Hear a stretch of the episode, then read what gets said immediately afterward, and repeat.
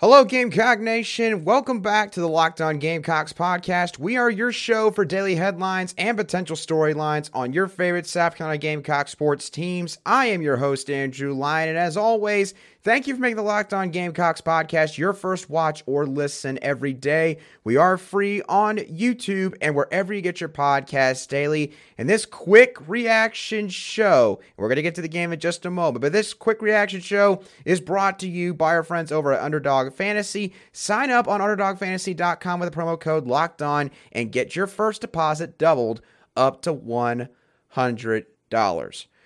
Wow, what a game that was between South Carolina and the Clemson Tigers earlier tonight at the Colonial Life Arena. We are now working into the midnight hour on Saturday morning, November 12, 2022.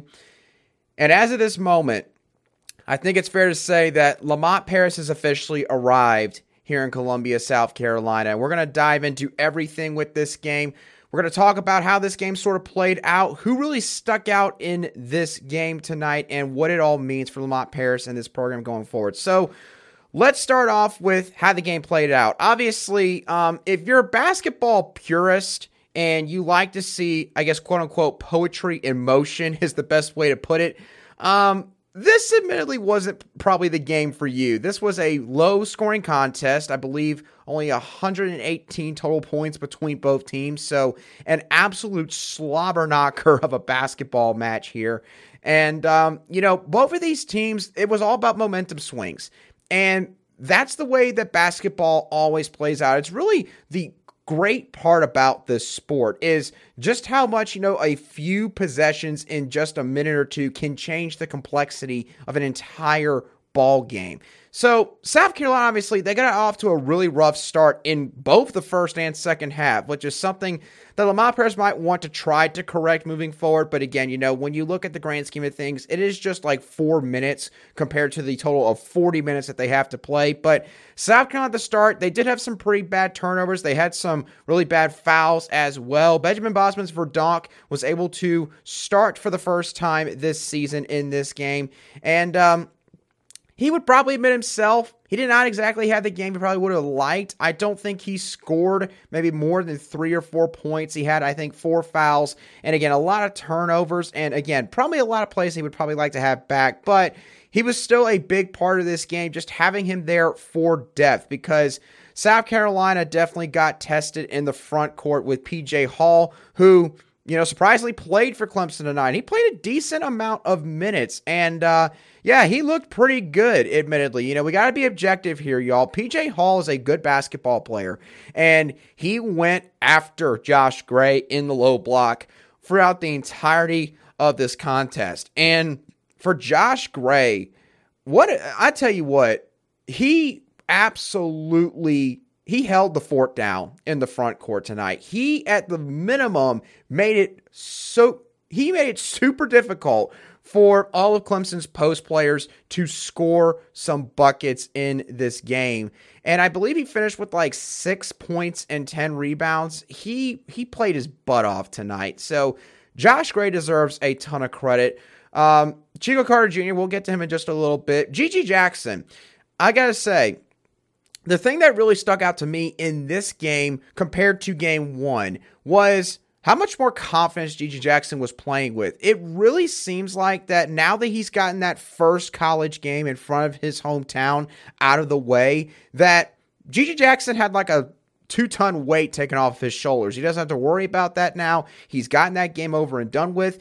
And he seemed a lot more confident, but also measured in this game. He was, again, when you are someone that has G.G. Jackson's talent, it can be very easy to go out there and pretty much just, to put it bluntly, be a ball hog.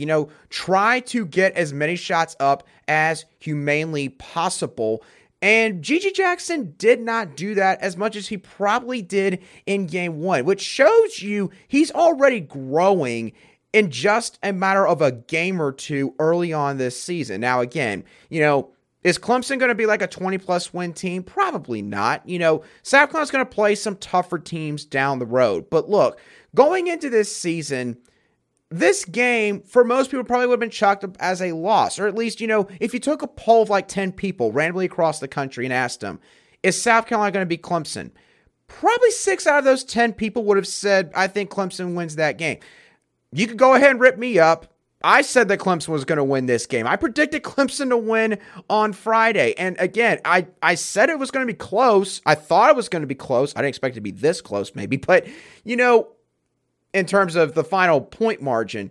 But South Carolina, they answered the bell tonight. And, you know, they did not let the magnitude of this game really, you know, rest on their shoulders. You know, they did not let the burden of the fact that, you know, this is such a big rivalry. I mean, think about this, y'all. Jacoby Wright is from Fort Mill, South Carolina. Chico Carter Jr. is from Columbia, South Carolina. Hayden Brown, I believe, is from Greer, South Carolina. Besides those three guys, G.G. Jackson, of course, from Columbia, South Carolina.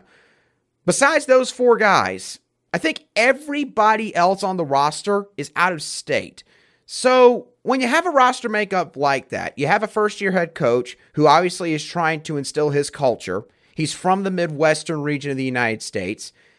It can be hard for some guys to, you know, understand just how much this game means to the fan base. But the way that these guys played tonight, it was pretty much like, no, we understand. We understand to a great extent how much y'all want us to win this game. And the team fed off of the energy. The crowd deserves a ton of credit tonight, by the way.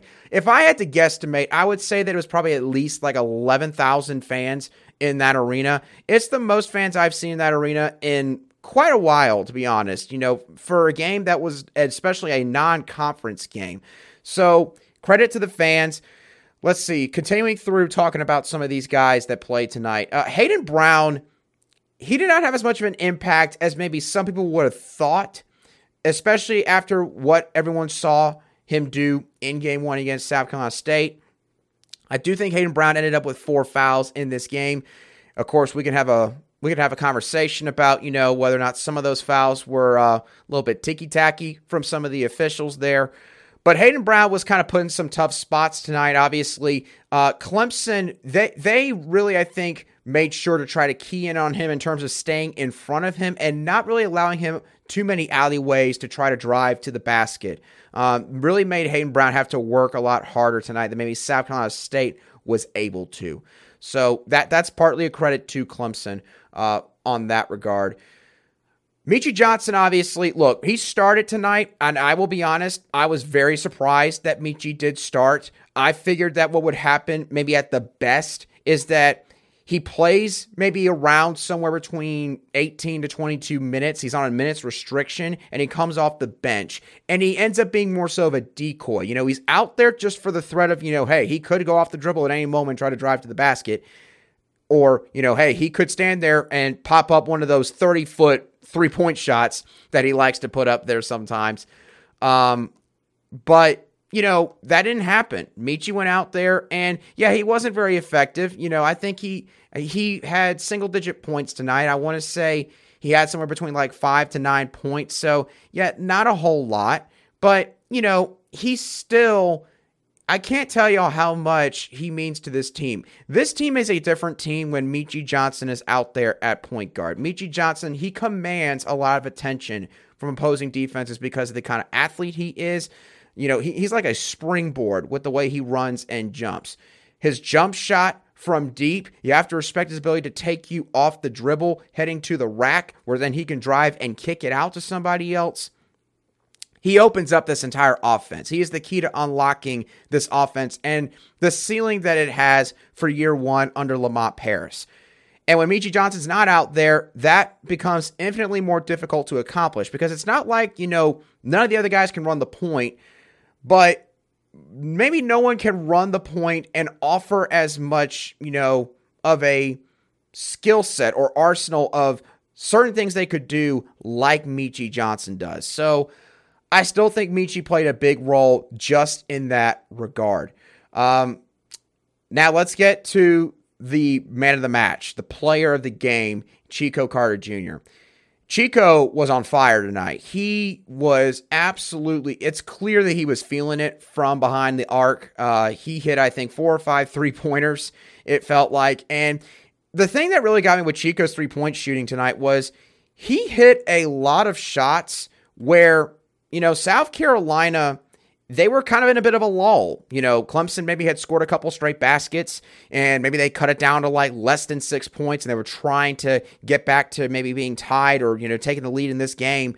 And then Chico, right on cue, would come up and he would hit a three-pointer and would get the momentum back on South Carolina's side. So Chico really did a lot in that aspect tonight. And, you know, he also, of course, hit the game winner. Kudos to him. When watching this play unfold from my vantage point in the arena, I was quite surprised, very surprised, honestly, at just how much Clemson had their guys crept up near half court. They were playing, they had their guys sort of standing there near half court like they thought that this was going to be a last second shot. Like basically that there was 3 seconds left on the shot clock, and they were going to heave up like a three-quarter deep, you know, basically Hail Mary attempt to try and win the game on that possession. I'm not sure if maybe they just had bad clock management or awareness of the clock, but either way, Chico recognized this. Great on his part. He drove near the basket. Obviously, he got cut off by Brevin Galloway, a transfer guard that Clemson got in the offseason. And Galloway, of course, had the size advantage, and he managed to, you know, cut him off from being able to just have a free layup basically off the glass there. And Chico kind of got pinned down near the baseline. And at that point, apparently a lot of the other players were like, you know, pass the ball. Hey, I'm here. And he didn't pass the ball up, and he took the shot and he drilled it. I mean, it wasn't really, you know, it wasn't even close. It wasn't like it had to do a Kawhi Leonard where it clanked off the back iron, off the rim, like 5-6 times. It went straight on in. And I tell you what, the eruption from this crowd when that shot went in, I haven't heard Colonial Life Arena be that loud in my lifetime and all the years that I've gone to games. And I've been going to games since I was a kid, probably since I was 9, 10 years old. That's how long I've been going to basketball games. And tonight is probably one of the top 5 loudest moments I've ever heard in the Colonial Life Arena. So those were the positives. Now, in terms of negatives, because don't get me wrong, this was not a perfect game by any stretch of the imagination. South Carolina, 6 for 13 at the free throw line. That is not good enough. You're going to have to hit more free throws than that. That is normally a stat that will get you in serious trouble in a close game. It did not do that tonight, but that will catch up to them if that doesn't get better. You can maybe chalk that up as, you know, a one-game outlier. So see what happens in that area going forward. Turnovers. Turnovers were bad tonight. They were absolutely bad. Now, Clemson deserves a little bit of credit in that area because, again, they brought a lot of length and a lot of a long wingspan with a lot of their defenders they had on the floor, and that clearly affected South Carolina in terms of trying to figure out, you know, which passing lanes they wanted to take, who they wanted to pass the ball to, and made them a lot more hesitant, you know, to make a certain decision. And even when they finally did make a decision at times, they still deflected the passes. And South Carolina, I believe, had 19 turnovers in this game. You can't have that. You know, if there's any, and there's no finite number in terms of if you have this many turnovers, you're probably going to lose the game. And I don't know what the numbers and stats would say about, you know, the percentages of losing if you hit a certain threshold. But I would say just being a casual, you know, basketball fan for as long as I have been, and now, of course, covering the sport for South Carolina, I think if you get to 14 turnovers plus, that's when you start to maybe put yourself in position to be in trouble late in a basketball game, especially one that is as close as this one was. So South Carolina got a little bit lucky in that aspect. But again, they managed to overcome that, and they made the plays when they needed to win this game. So I'm going to, of course, talk about what this means for the program in just a few moments. But first, before I do that, today's show is brought to you by Underdog Fantasy. Underdog Fantasy is the easiest place where you can spice up your college football season. Now, again, I mentioned this on the Friday show, but I'll go ahead and rehash it real quick. I got 2 games I'm looking at. Colorado at number 8, Southern Cal, which actually happened earlier, and number 4 TCU at number 18 Texas. So forget I even mentioned Colorado and Southern Cal. I'll just mention TCU Texas. In the TCU Texas game, I'm going to take TCU's quarterback, Max Duggan, and I'm going to get him, I think he's going to throw for higher than 255.5 passing yards against the Longhorns because Duggan has already crossed that threshold in 7 of TCU's 9 games so far this year. So who would you pick in some of these pick-ems that Underdog Fantasy has to offer every single week for multiple leagues? Sign up with the promo code LOCKEDON, all in one word, and Underdog will double your first deposit up to $100. If you put in $100, they will match that to give you $200 total dollars. So go to UnderdogFantasy.com or find the Underdog Fantasy app in the App Store or Google Play Store. That's Underdog Fantasy with the promo code Locked On, one word. Get in on the college football pick'em action today. All right, so getting back to this game, what does it mean for Lamont Paris and this program? Well, again, we're only 2 games in, right? So we can't be drastic with what this game means for this team. You can't sit here and say South Carolina's for sure going to go to the NCAA tournament now. You know, that's a long ways away. There's plenty of games to play before they get to that point. You can't sit here and say that Lamont Paris is going to be a successful coach here. Now, I think he's got a lot of those qualities to be a successful coach, but again, it's his second game of his tenure here, so you can't get too carried away. However, I think that this says a lot about how much his culture has already taken hold of this program. You look at how much he talks about developing guys, how much he talks about the long-term game. You know, he doesn't just play just for the game itself, you know, trying to win an individual game. He coaches like he is looking ahead 4 or 5 years down the road. He cares about the development part of the game. He is not a results-oriented coach. And I think that is a good thing for South Carolina. I think it is a good thing for the players that are on this team. And I think that the way that he goes about teaching these guys, when it is time to pull them to the side and have a little talk with them real quick, is much different than what South Carolina's players dealt with the previous coach in Frank Martin. Frank Martin, obviously, he would be very loud and boisterous, to say the least. He was always pretty much, you know, it almost seemed like he was putting down guys every time they were going to the bench. Obviously, that wasn't maybe always the case, but there was always yelling and screaming involved. Guys would play a little bit more hesitant because, you know, it's like, well, if I make a mistake here, if I make the wrong pass or I take a bad shot in coach's eyes, I'm going to get yanked out. Lamont does not do that. He does not do that. He allows guys to play through their mistakes. And he looks at it as, look, we work on trying to lessen those mistakes when we're in practice. Okay? When I can control the drills that we're running, we can simulate some game scenarios, like obviously a lot of them that probably came out tonight. But he does it so, I think that the way that he is coaching up these guys is going to pay off.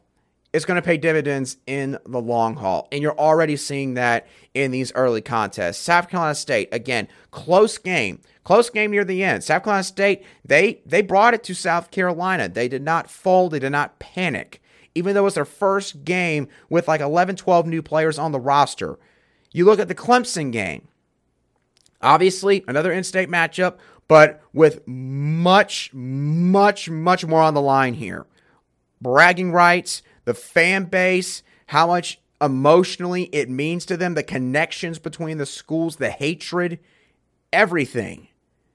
That kind of game, that's a game where you could see a team like this that, again, is so new and in certain cases really young, pressing too much because they want to make that play that, you know, ends up deciding the game or ends up, you know, putting the game in the Gamecocks' favor for good. And you know, there were still some plays out there where there was probably a guy that did play like that, and that's going to happen with this team. But South Carolina, they took care of business. Think about this. South Carolina missed over 50% of their free throws. They had 19 turnovers. They won by 2. Imagine if South Carolina cuts the turnovers down like, you know, maybe say in half. They make like 3/4 of their free throws. They probably win by almost double digits, at probably at least 10 points. They could have pulled away in this game, but again, They're a young team in terms of how long they've played together. They're still building that team chemistry, but yet they're still winning these games. They've won two really close games here, and that speaks to coaching. It speaks to coaching on so many levels. So, overall, I think that this is a message that's being sent to the rest of the SEC. The media members who picked this team to finish last in the conference, you know, yeah, again, this team might end up hitting a wall at some point. Maybe they still lose around 20 games or so. But the way they're playing right now, it does not seem like that this team is going to be such an easy out like some people thought they would be going into this year. I said that a good year heading into the season in terms of predictions, I said that I see this team maybe winning 14 games, you know, or at least 12 games, and maybe at the max 14 games. This is a team that, the way they're playing, if they can, again, fix some of the issues that they've had early on this year, get better with their weak side rotations defensively, this is a team that maybe could contend with being 500 this year, which, listen, I know that that's not going to excite the fans, okay? Because obviously everyone sits there and goes, well, we want to make the NCAA tournament. Look, everyone has those kind of goals in the fan base. Everyone wants to see that. They want to see this team have a chance to maybe go back to the Final Four like they did 5 years ago. But that's not realistic for year one. Yes, they have G.G. Jackson. Yes, they got Meechie Johnson. They got some real talented older players on this team and some solid young players that've got a lot of potential in Daniel Hankins-Sanford and Zachary Davis. They do. But that's not realistic to tell them they got to make the NCAA tournament in year one. If they make it to 500, Lamont Paris ought to be in the running for SEC Coach of the Year. Some people are going to laugh that off because they're going to say, well, in those circumstances, no coach is ever going to win Coach of the Year. And maybe you're right. But with how much this team's been written off, the condescending remarks that have been made by a lot of analysts, you know, why would G.G. Jackson go play there? He could have gone to play for North Carolina, right? He could have gone to contend for a national championship at North Carolina, and yet he went to South Carolina. Man, everyone in his hometown probably were just pressuring him so much, right? Really? That kid doesn't play like he was pressured to go to South Carolina. He plays like he is as happy as can be to be a South Carolina Gamecock. I think that gives a lot of pride to South Carolina fans to see one of their own with his kind of talent finally staying home. Because guess what? Guys like Cam Scott and Lexington, I promise you, they're paying attention to this stuff. They're watching games like this. They're watching how they're utilizing Gigi, but they're also watching the sum of the whole, you know, the sum of all the parts. How does the entire team look? Does this look like a team that is going to progress over time? Does this look like a team where by the time I go into college to play college basketball, I could be developed here? I could be prepared for the next level. I think right now the answer to all those questions is yes. And to say that 2 games in, it's remarkable. It speaks to what Lamont Paris is doing. It speaks to what these players are doing so far. And Gamecock fans, you know, again, I don't want to get too far ahead of myself. And none of y'all should get too far ahead of yourselves, but celebrate this win. This win, again, is just a microcosm of what this program could potentially be once again, to where they're winning games like that. They aren't losing games to, you know, teams like Stetson and, you know, back down in Florida or Coastal Carolina. This is a program that could become a winning program. It could take, Lamont can take this program to the next level where they're not just winning 17, 18, 19 games every year and contending to potentially be a tournament team.